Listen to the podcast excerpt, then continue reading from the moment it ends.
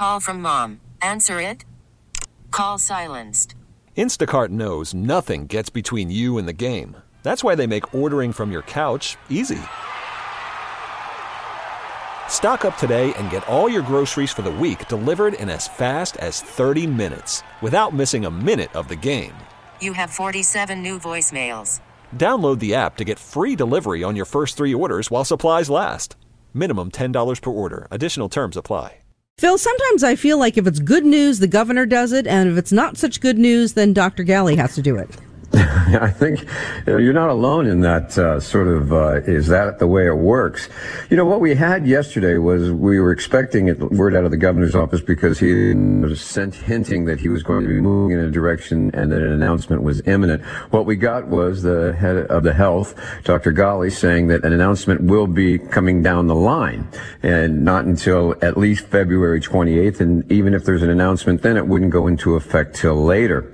And you know, good news bad news. What the governor's office did, or what the state did, was basically sort of control uh, the debate.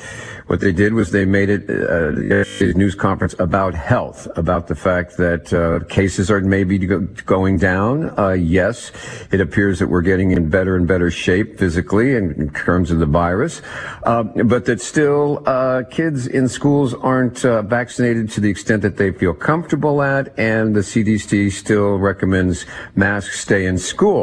So by keeping it all on the health questions, it sort of put a fence around the issue, and we didn't hear hear any talk about what effects masks may be having on students, on learning, on, you know, facial expressioning and, and comforts, and also the debate between parents and such about whether to mask or unmask. That was kept off. That was when questions were asked about that, they said that's one of the other factors that will be considered. But here we're talking about health. So they sort of controlled the message yesterday, but a lot of parents are still scratching their heads today. Well, and the governor said, wasn't it? I, I don't know if it was last week or the week before that, that the, one of the sticking points in this is just the low vaccination rates for these kids who are 12 years and, and younger.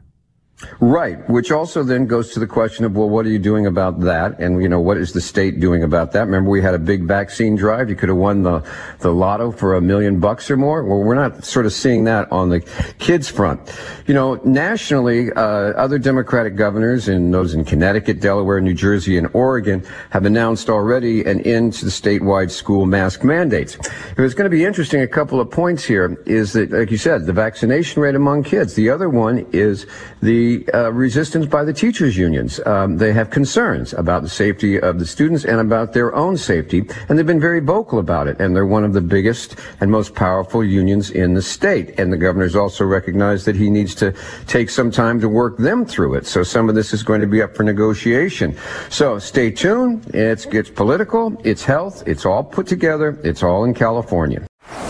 Baseball is in full swing. NBA playoffs are heating up, and your NFL team is gearing up for training camp. Listen to the latest on the teams you love here on the Audacy app. The biggest sports radio stations in the country, providing unrivaled local coverage of their teams, all in one place. Exclusive interviews with players, coaches, and team executives, streaming live and always available on demand. Stay in the know with your favorite teams right here on the Audacy app.